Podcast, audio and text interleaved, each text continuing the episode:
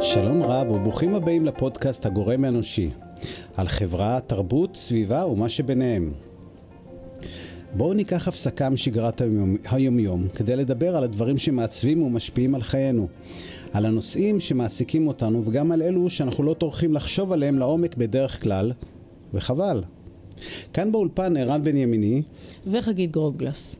בפודקאסט הזה נשאל מה הקשר בין הסכמי השלום שנחתמו לא מזמן לבין מקרר חסכוני שצורך מעט חשמל.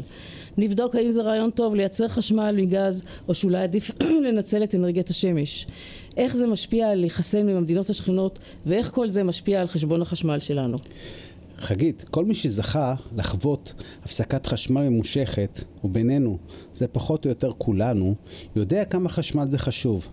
פתאום אין איך להעיר את הבית או את המשרד, אין איך לחמם או לקרר, כל המכשירים סבינו משותקים, מקומקום ומקרר. המחשבים והמעליות, רמזורים שמפסיקים לפעול, ומשבשים קשות את כל התנועה. גם מכשירים מצילי חיים בבתי חולים, שזה ממש ממש גרוע. הפסקת חשמל זה, זה רק מדגיש כמה אנחנו זקוקים לחשמל וכמה אנחנו תלויים בו. תראה, הספקת חשמל סדירה היא חיונית בכל העולם. והצורך העולמי רק הולך וגודל. ו- נכון. ו- ו- ואפילו לפני חמישים שנה שהצריכה הייתה אה, אה, פחות אה, משמעותית מהיום, אז המדינות אה, עשו בזה אה, שימוש גם כלכלי וגם פוליטי. פוליטי, נכון. אה, ערב הסעודית, לוב, אלג'יריה, כל המדינות האלה. בעצם זה היה... זוכרת, זוכרת את החרם הזה, כן?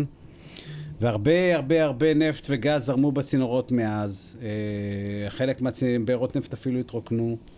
אה, ומשבר האנרגיה בשנות ה-שבעים אה, מצד אחד, ומשבר האקלים מצד שני, גרמו באמת להרבה מדינות לחפש אפשרות נוספות לייצר אנרגיה.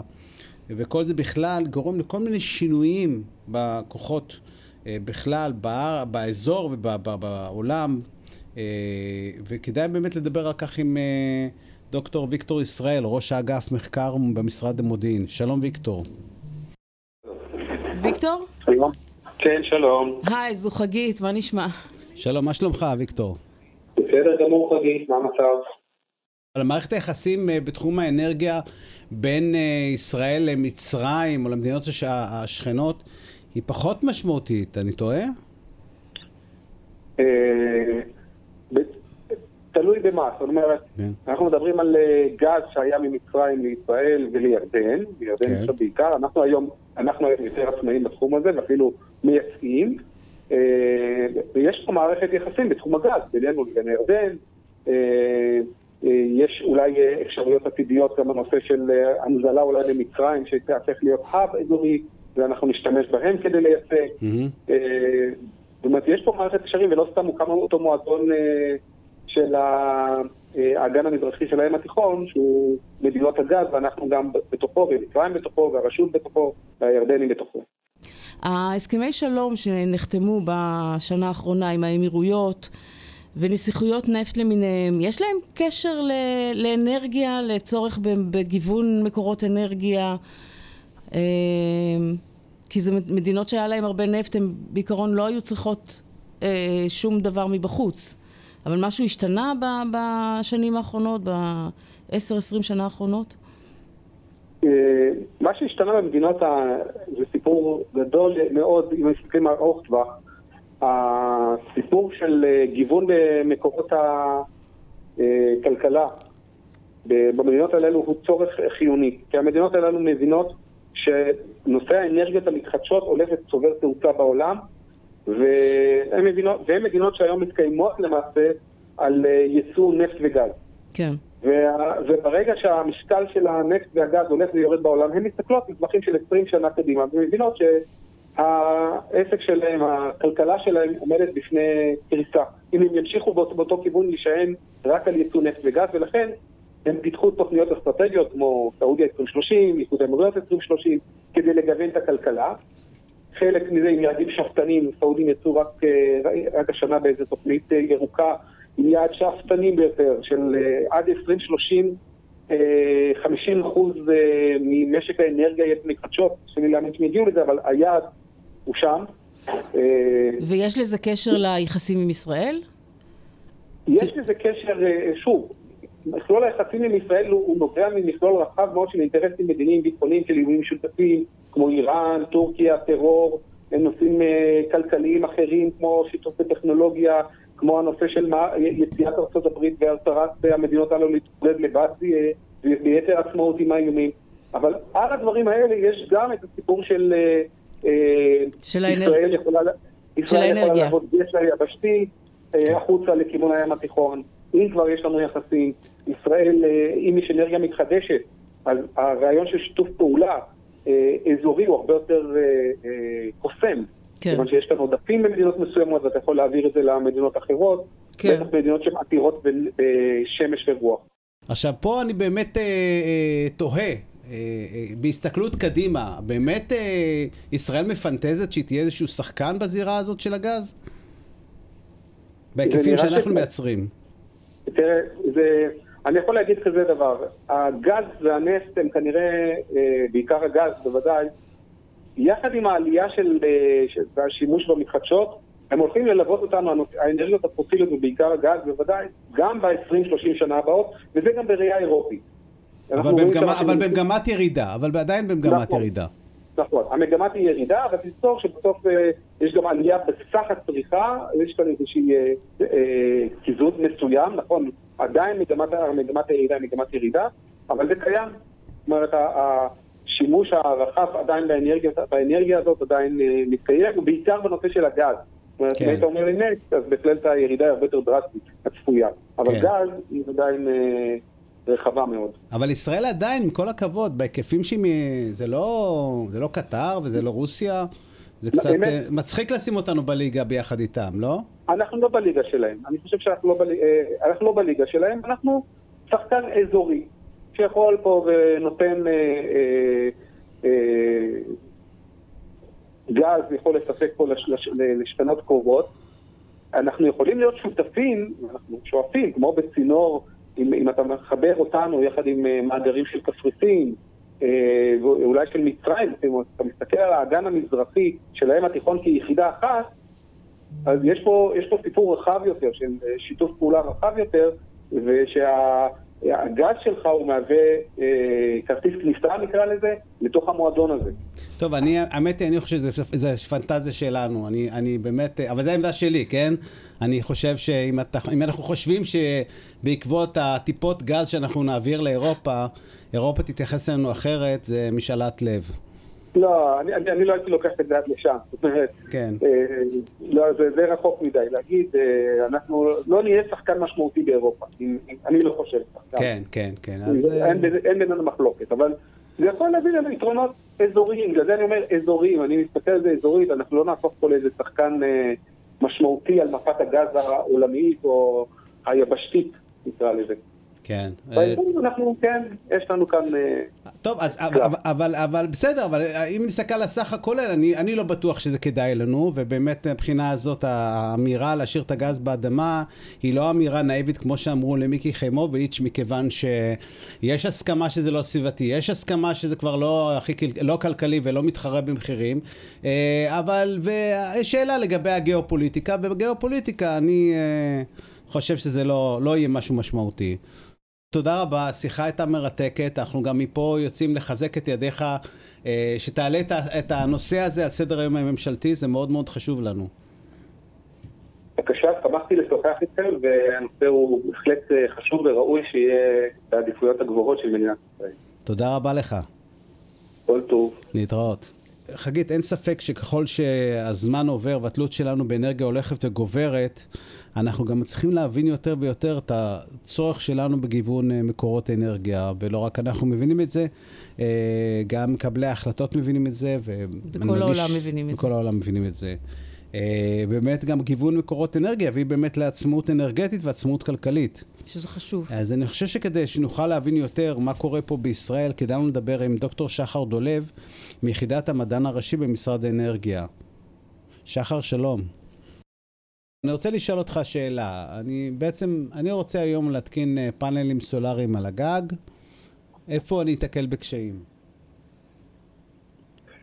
אז דבר ראשון, אם אתה גר בבית משותף, אז אתה צריך להשיג הסכמה של חלק מהדיירים. עד לפני כחצי שנה היה צריך הסכמה של מאה אחוז מהדיירים, שזה כמעט בלתי אפשרי בכל מצב, אבל זה הורד ל-תשעים אחוז מהדיירים, ועדיין לא ראינו בית משותף אחד בישראל שהצליח לעשות את הדבר הזה, ולבוא איתנו, אלינו בבקשה להתקין. עכשיו, מעבר לזה שאתה צריך את הסכמת הדיירים האחרים, צריך לראות מה מצב הגג. הרבה פעמים על הגג יש כל מיני גרוטאות, דודי שמש, מזגנים, כל מיני ציוד שאנשים התקינו. צריך לסדר את זה ולפנות את זה. צריך לדאוג מיתון של הגג. צריך לראות שיש גוף שיכול לקבל את החשמל הזה. יש נאמר שעון של ועד הבית, שעון חשמל, שעליו אפשר להתקין את, ה, את המערכת. בקיצור, יש הרבה מאוד אה, נקודות כאלה בעייתיות, שכל אחת מהן יכולה לתקוע תהליך כזה. אם אתה בעל בית פרטי, אז הרבה יותר פשוט. אה, אתה צריך לראות שאתה יכול לממן את המערכת, או ללכת לבנק שיעזור לך לממן, בדרך כלל הם עושים את זה בשמחה, ולקבל אישור לחיבור המערכת לרשת החשמל מחברת חשמל. עכשיו, פה יש אה, קצת בעיות, כי... אה, זה מה שרציתי לשאול, רשת, רשת החשמל הארצית היא בנויה, היא מותאמת כבר לקבל כל כך הרבה מקורות חשמל קטנים? היא מותאמת לקבל מקורות קטנים, אבל לא כל כך הרבה. מעניין אותי לדעת מה התוכניות של משרד האנרגיה של מדינת ישראל לגבי התחנות הפחמיות, מה, מה התכנון?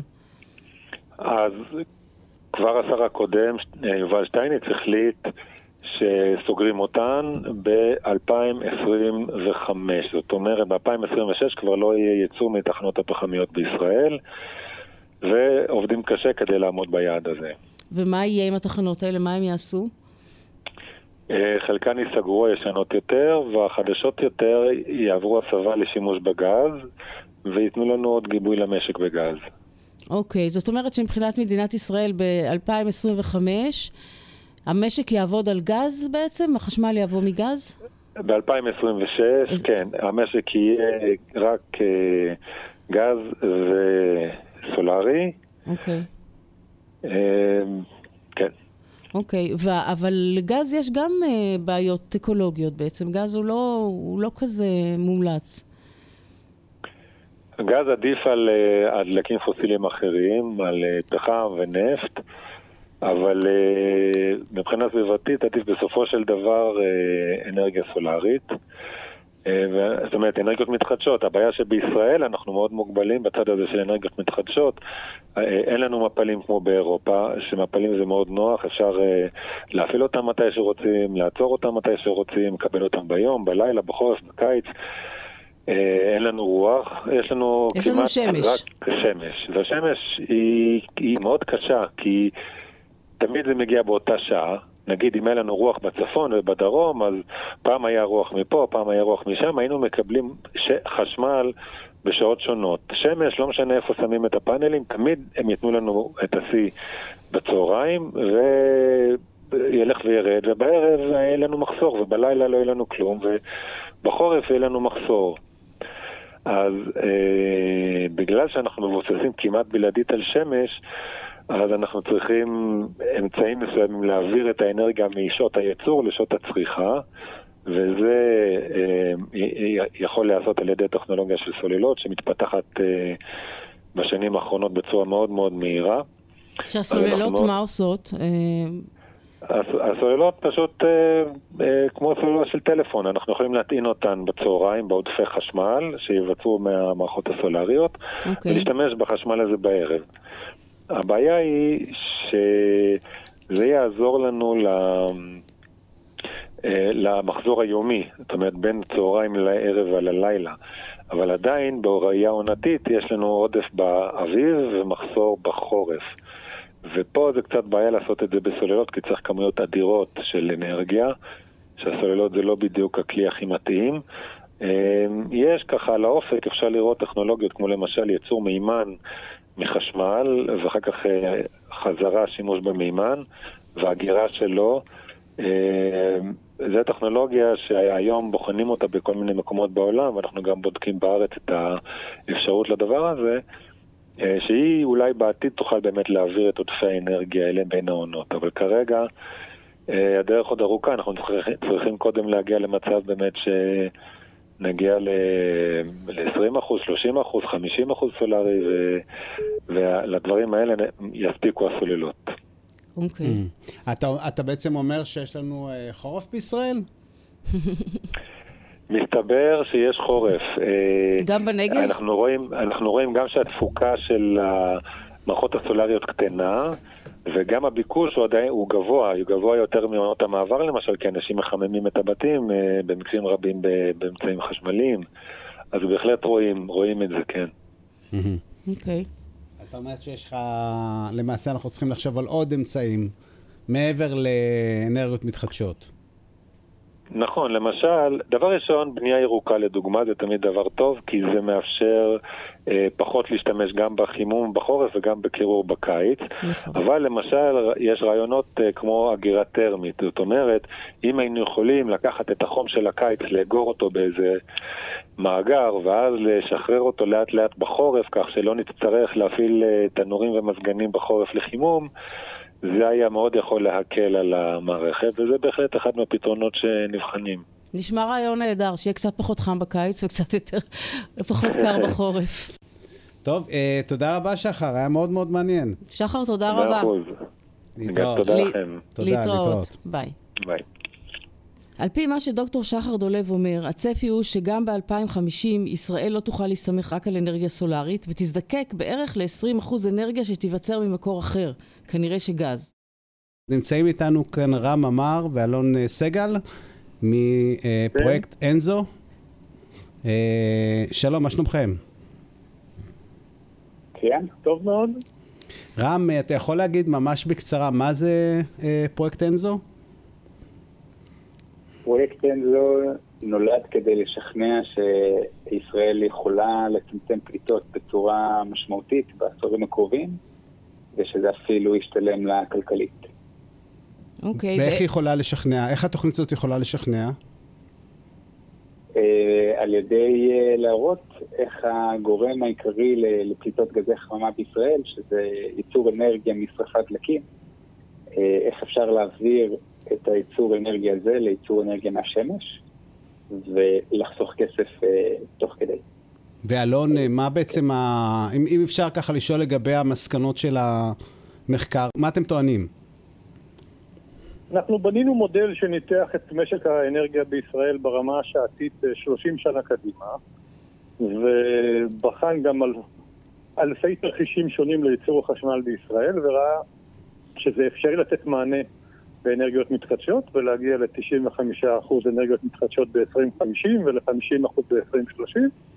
אז זה גם אפשרי מבחינת החשמל, גם uh, יש מספיק uh, שטח, כי ניתחנו גם את הנושא uh, של השטח, איפה אפשר להתקין את המערכות הסולריות שתופסות שטח, ועדיין לשמור על השטחים הפתוחים. וזה גם כלכלי, לקחנו נתונים של ה... עלויות והשיפור בנצילות של מערכות אנרגיה סולארית, ובחנו את זה בשלושת הממדים האלה. כאשר ו... אתם מדברים על שטח, על מה... איזה איפה... שטח באמת אתם מדברים, על... שיש מספיק שטח? אנחנו מדברים בעיקר על התקנות ב... בדו-שימוש, מה שנקרא, בשטחים שהם כבר בשימוש, ולא בשימוש בשטחים פתוחים. אוקיי. כאשר כמו למשל... המובן מאליו זה מה... כמו למשל, איזה, איזה, כמו למשל, איזה שטחים שהם, מה זאת אומרת שטחים בדו-שימוש? מובן מאליו זה מעל גגות של uh, בתים ומחסנים ושטחים מסחריים וסכפות, אבל בנוסף לזה גם uh, אגרו-וולטאי, זאת אומרת לשמור על השימוש החקלאי בקרקע ולהקים מעל uh, פאנלים סולאריים, okay. שבראייה של משבר האקלים בגידולים מסוימים ובהתקנות נכונות זה גם יכול לתרום לחקלאות ולשימוש לחקלאות. סוג אחר זה שטחים של מערכת הביטחון, שיש לה שטחים מאוד גדולים בישראל, אז אפשר להשתמש בשטחים האלה. לקחנו רק, הנחנו אחוז אחד מהשטחים האלה, זה כבר נותן תרומה משמעותית, מעל מאגרי מים שזה כבר עושים, מעל כבישים, אז מגוון גדול מאוד של סוגי שטחים, וכמאמץ חוצה של כל משרדי הממשלה זה מאפשר להגיע לאחוז גבוה של אנרגיות מתחדשות ולשמור עדיין על השטחים הפתוחים. השאלה, אוקיי, אז נניח שפתרנו את סוגיית השטחים, מבחינת, מבחינות אחרות יש בעיות, מבחינת הגריד, האם הוא יודע לעמוד בפני מקורות שונים רבים? בעצם זו שאלה אה, כפולה. אה, אחד זה הם יודעים לנהל את אה, מגוון מקורות הייצור לחשמל, שהולכים להתפרס על כל גג ולהשתלב עם אורחות הגירה. במקום שיש כמה עשרות תחנות כוח, פתאום יש כמה מאות אלפים. בגדול זה בעיה תוכנתית, כל העולם מכיר אותה, כבר יש פתרונות שמתחילים להתפרס בעולם, והאתגר כאן הוא שחברות החשמל, כן, חברות התשתיות, ידעו לעשות מעבר מהיר. עכשיו כמה מהיר, צריך לעשות את זה בעשור הקרוב.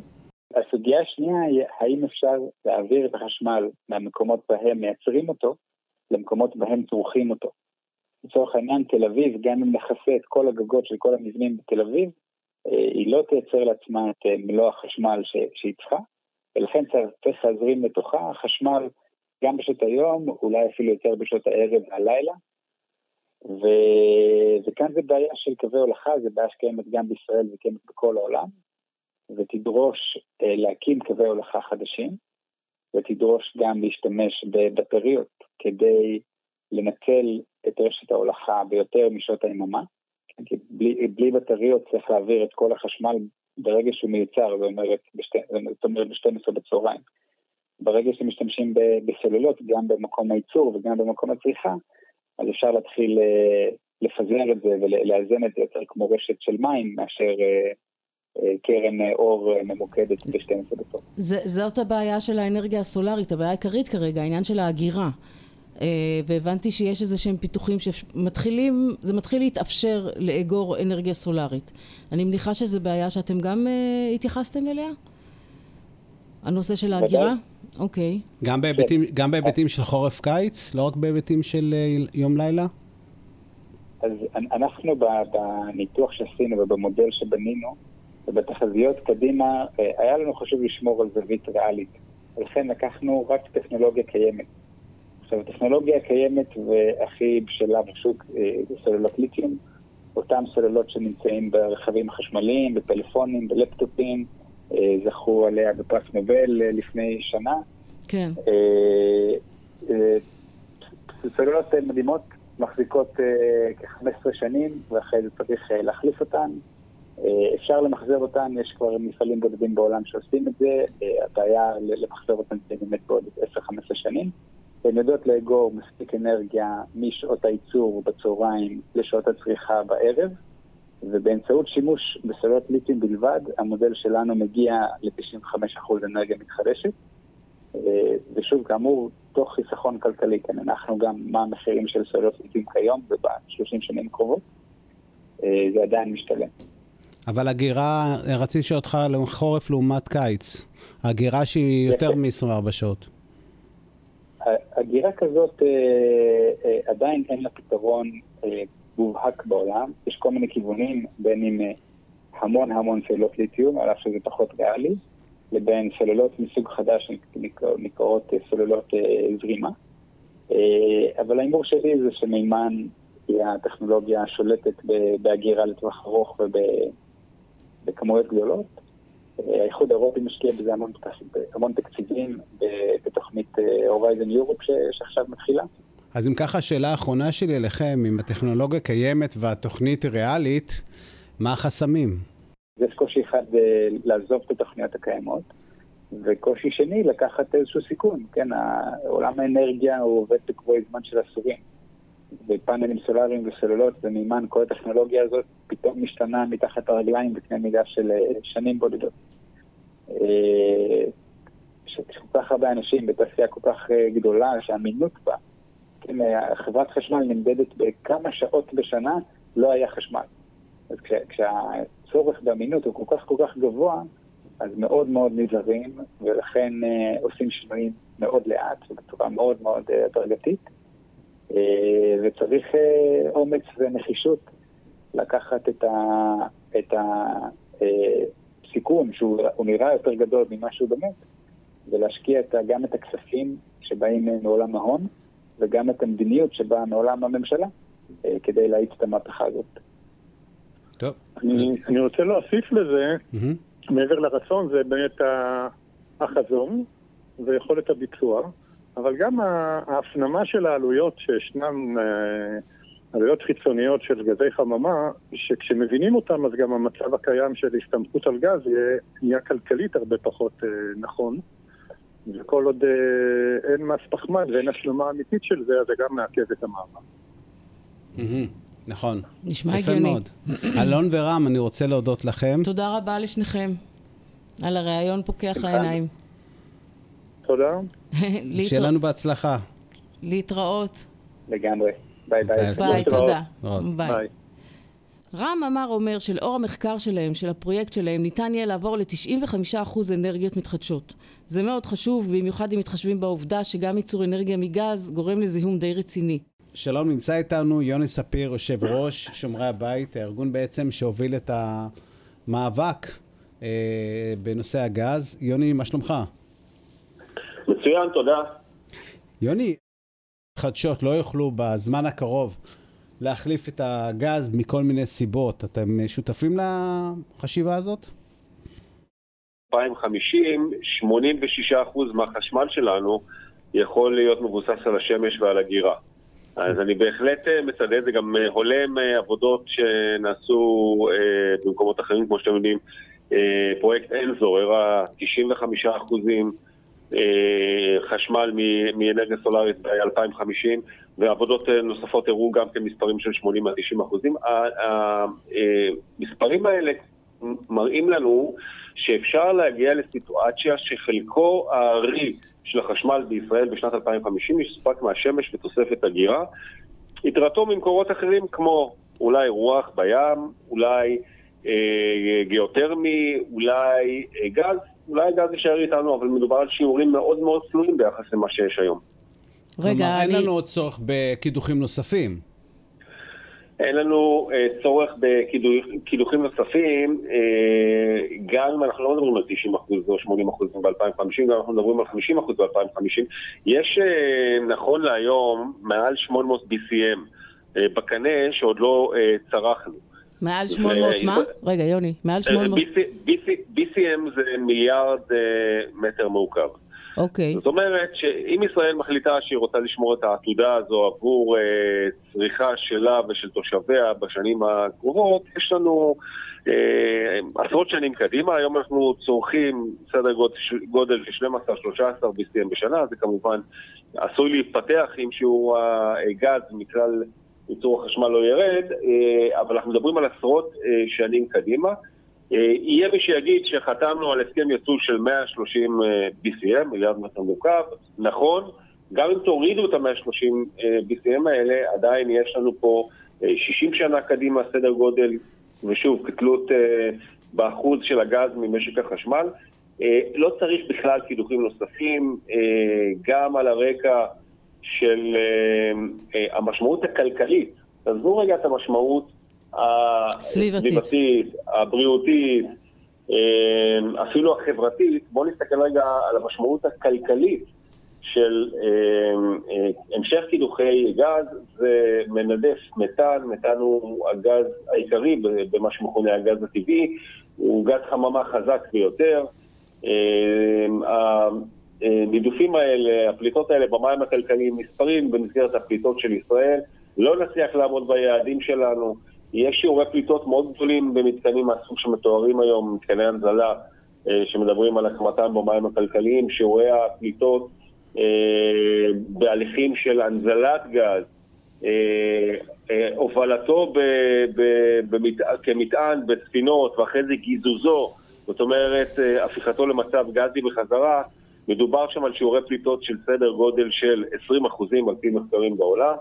אלה שיעורי פליטות שלא רק שהופכים את הגז למסוכן יותר מפחם, הרבה יותר מסוכן מפחם מבחינה אקלימית, אלא גם גורמים לנו לסכן את מעמדה הבינלאומי של ישראל, מעמדה הגיאופוליטי, את הסכמי הסחר שלנו, את ההכנסות ממיסים, כי אותם יצואנים שהלכו לאירופה, ובקרוב גם בארצות הברית, התעכלו בכך שהם צריכו לשלם בגבול מס פחמן, כי הם לא משלמים, משלמים בישראל, נכון להם מס פחמן, זה גם לא בתהליך כזה שאני יכול לומר באיזה שלב זה ייכנס.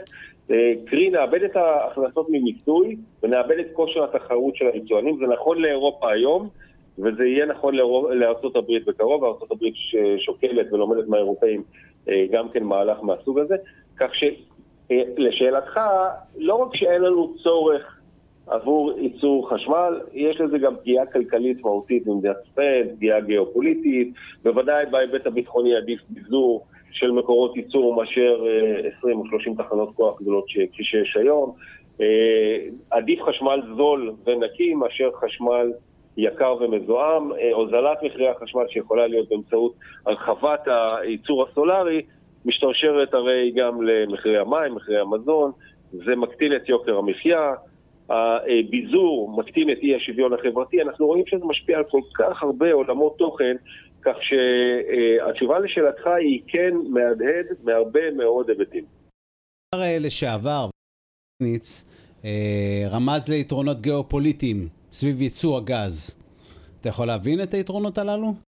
אז שטייניץ מדבר על היבטים אחרים. שטייניץ אומר, אנחנו מחזקים את מערכות היחסים שלנו עם הירדנים ועם המצרים, אבל בואו באמת נבחן את זה לעומק, ולא רק על סמך דברי שטייניץ.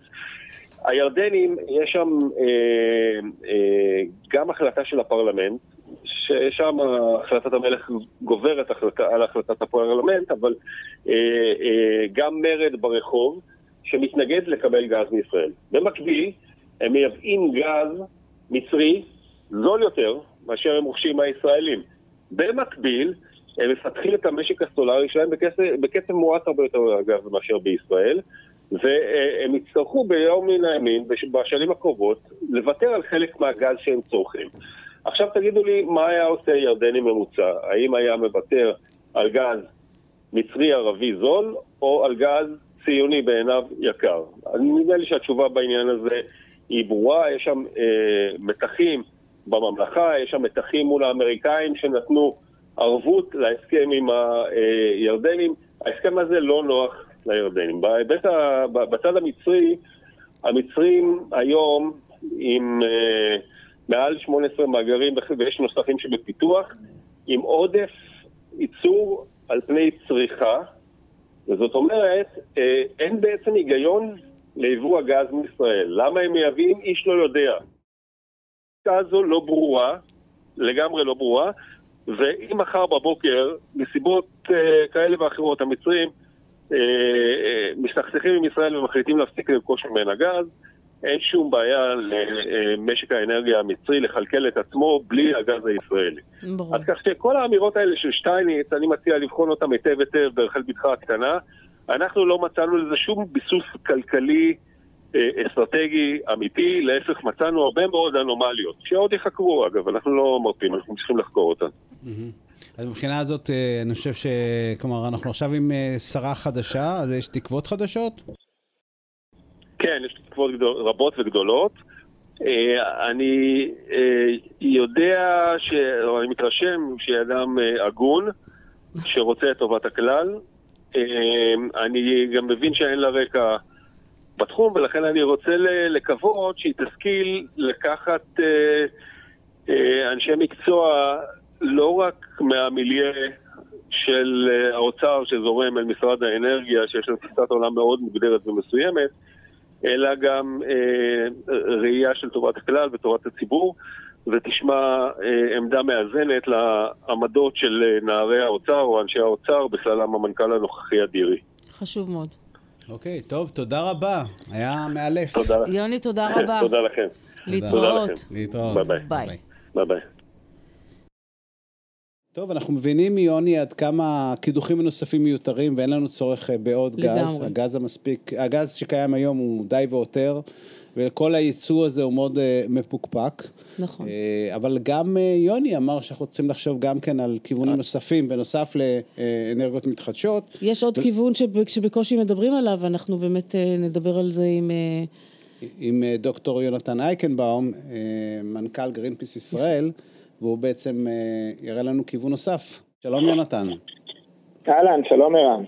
יונתן, שאלה לי אליך, למה כולם מדברים על אנרגיות מתחדשות ולא מדברים על התייעלות אנרגטית? כי התייעלות אנרגטית נשמע קצת משעמם, לא כל כך מבינים. אם אני אומר, בואו נפיק חשמל מהשמש, אז אנחנו מרגישים שאנחנו מייצרים משהו, ש... שיש משהו מאחורי הדבר הזה. אנחנו, אנחנו רוצים להרגיש אנשים יצרנים, שאנחנו מייצרים דברים, שיש צמיחה, ומי שעוסק בהתייעלות אנרגטית, כביכול, הוא עוסק ברוח, בכלום, זה משהו לא מובן. למרות שכשאנחנו מבינים בפועל, זה הדבר אולי היעיל ביותר, לא אולי, באופן ודאי, היעיל ביותר, החסכוני ביותר, והכי נכון מבחינה סביבתית, אבל זה פחות שביק כזה, ולכן אנחנו רואים את זה גם בתוצאות, שבסופו של דבר, במדינת ישראל וגם בהרמון מקומות בעולם, אנחנו קצת יותר חזקים בייצור חשמל מאנרגיה מתחדשת, מאשר אה, בהתייעלות אנרגטית, כלומר חיסכון באנרגיה.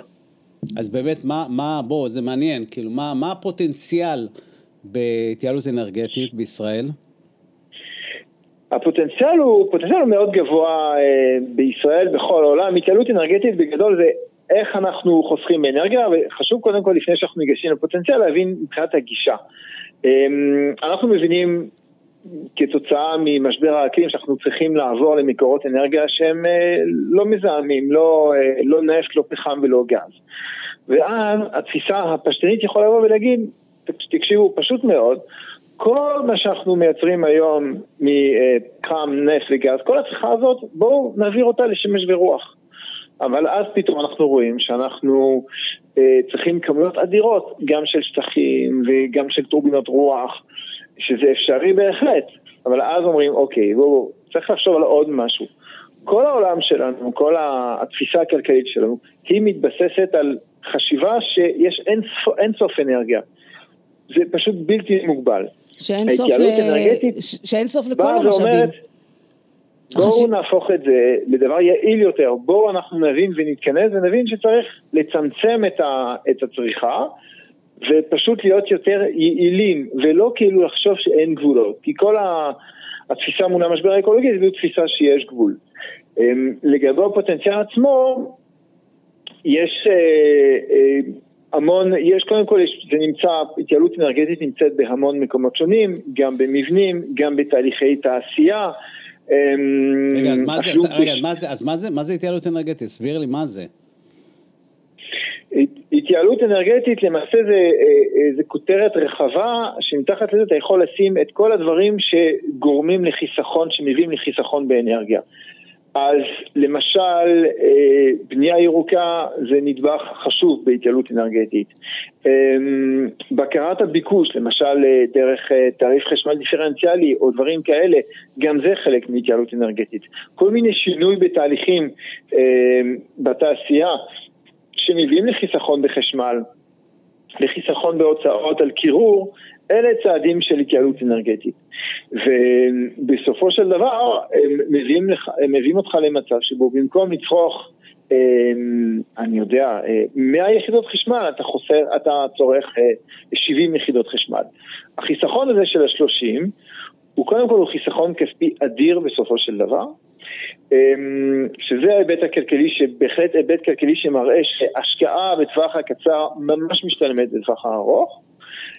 אנחנו מדברים המון המון צעדים של התייעלות אנרגטית, יש להם מחזר על השקעה שלוש ארבע שנים, שזה ממש טוב, זאת אומרת, אתה מתבקש להשקיע עשר אלף שקל בתוך ארבע שנים בחיים בתוך דירה או בתוך מפעל, אתה כבר מחזיר את ההשקעה הזאת. זה יותר טוב מאנרגיה סולארית, אני אומר, זה יותר טוב מאנרגיה סולארית. בדיוק, בדיוק. אנרגיה סולארית נמצאת איפשהו שש שנים, שבע שנים, חמש שנים, בתלוי ממש גודל המתקן ובעוד גורמים. פה אנחנו יכולים להגיע לשלוש, ארבע שנים, וזהו. עכשיו זה מן הסתם קצת יותר מורכב, כי צריך לתפוס את זה בשלבי תכנון נכונים. לכן שאנחנו מסתכלים על גל הבנייה, על כאילו דבר שהוא עוד לא בנוי, זה דבר שמבחינת ההתייעלות אנרגטית יש לו פוטנציאל אדיר שלא יחזור על עצמו. כי זה הרבה יותר קל לתכנן את הדברים האלה בשלבי בנייה, מאשר לבוא על מצבת דירה ובניינים קיימים, ולהגיד אוקיי, קיימת, ואז להגיד אוקיי, פה אנחנו צריכים לשנות ולחשוב איך אנחנו משלבים וזה הרבה יותר מסובך. כשמסתכלים על, ה, על ההשקעה הכלכלית ועל זה שזה כל כך כדאי מבחינה כלכלית, זה עוד יותר מדהים למה בקושי מדברים על זה, כי החברה שלנו היא כל כך מכוונת אה, לכדאיות כלכלית, והשיח הציבורי כל כך מדבר על כדאיות כלכלית. יש לדעתך, כאילו, זה סיבות פסיכולוגיות, מה, לא, איך, איך זה בכלל לא בשיח העניין הזה של ההתייעלות? זה מאוד מוזר. אז אנחנו רוצים הרבה ואנחנו רוצים מהר. כן. ויש פה משהו כשמכסים את ההרבה ואת המהר, אז אה, אני חושב שההתייעלות אנרגטית עונה על ההרבה, במידה רבה, אבל היא לא עונה על המהר, מהר במובן הזה שזה יהיה פשוט, שלא, שזה לא יהיה מסובך. כן. אה, היא דורשת אה, להבין לעומק את הדברים האלה, היא דורשת לשלב אה, תהליכים. היא, היא בקיצור היא דורשת המון, כן. אה, לא כזה המון, אבל... צורך העניין היא דורשת מהממשלה יותר. כן. הממשלה במיוחד עם יש התפיסה שאומרת, אני רוצה לתת את המפתחות של התחום הזה בידיים של חברה פרטית או כמה חברות פרטיות ושהן ישברו את הראש, אז הדבר הזה מקשה על, על עבודה משולבת של המון משרדי ממשלה, כן. סוגיות מורכבות כמו התייעלות אנרגטית. כן. ואני חושב שבדיוק במקום הזה זה, זה המקום של הכישלון, בניגוד, בשונה מייצור חשמל מאנרגיה מתחדשת, התייעלות אנרגטית זה צעד שהוא גם ממגר את משבר האקלים, הוא מפחית את הפליטות גזי החממה, אבל הוא גם מאפשר התמודדות טובה יותר. דירה שהיא דירה עם צריכת אנרגיה נמוכה, היא דירה שבה סובלים הרבה פחות מגלי חום. נכון. לדוגמה. Mm. טוב, אז קודם כל חגית, אנחנו פה נותנים ציון נכשל למשרד האנרגיה בהתייעלות אנרגטית. כן. הנתונים באמת מביכים. אולי השיחה הזאת תתחיל קצת... לעורר איזשהו שיח ציבורי בעניין הזה. נכון, מאוד חשוב. אני מקווה. כן. טוב, יונתן, תודה רבה. תודה רבה שהארת את פנינו בתחום ההתייעלות האנרגטית. מקווה שזה יעשה איזשהו שינוי. תודה רבה. תודה לכם. תודה. להתראות. ביי ביי. ביי ביי. טוב, אז אני חושב שמכולם, מי שנתן את הפתרון המשמעותי ביותר, זה היה יונתן בעצם, שדיבר על ההתייעלות האנרגטית. לגמרי, שזה כאילו רק לאסוף את זה מתחת, אפילו לא צריך לחפש מחוץ לאור של הפנס, אפשר באור של הפנס למצוא פתרונות. תרתי משמע, זה מקור האנרגיה המשמעותי ביותר. אנחנו התחלנו עם ההשפעות הגיאופוליטיות של האנרגיה, ואיך הדבר הזה מוקרן לישראל, וגם... ומקרין מישראל החוצה. אחרים דיברו על כך, וכמה שהדברים האלה הם מחוברים ומורכבים. נכון. וכנראה שאנחנו צריכים באמת למצוא דווקא את הפתרונות הפשוטים האלה של התייעלות אנרגטית. היום, תודה רבה. תודה רבה, ערן. תודה רבה לכם על ההאזנה. להתראות. להתראות.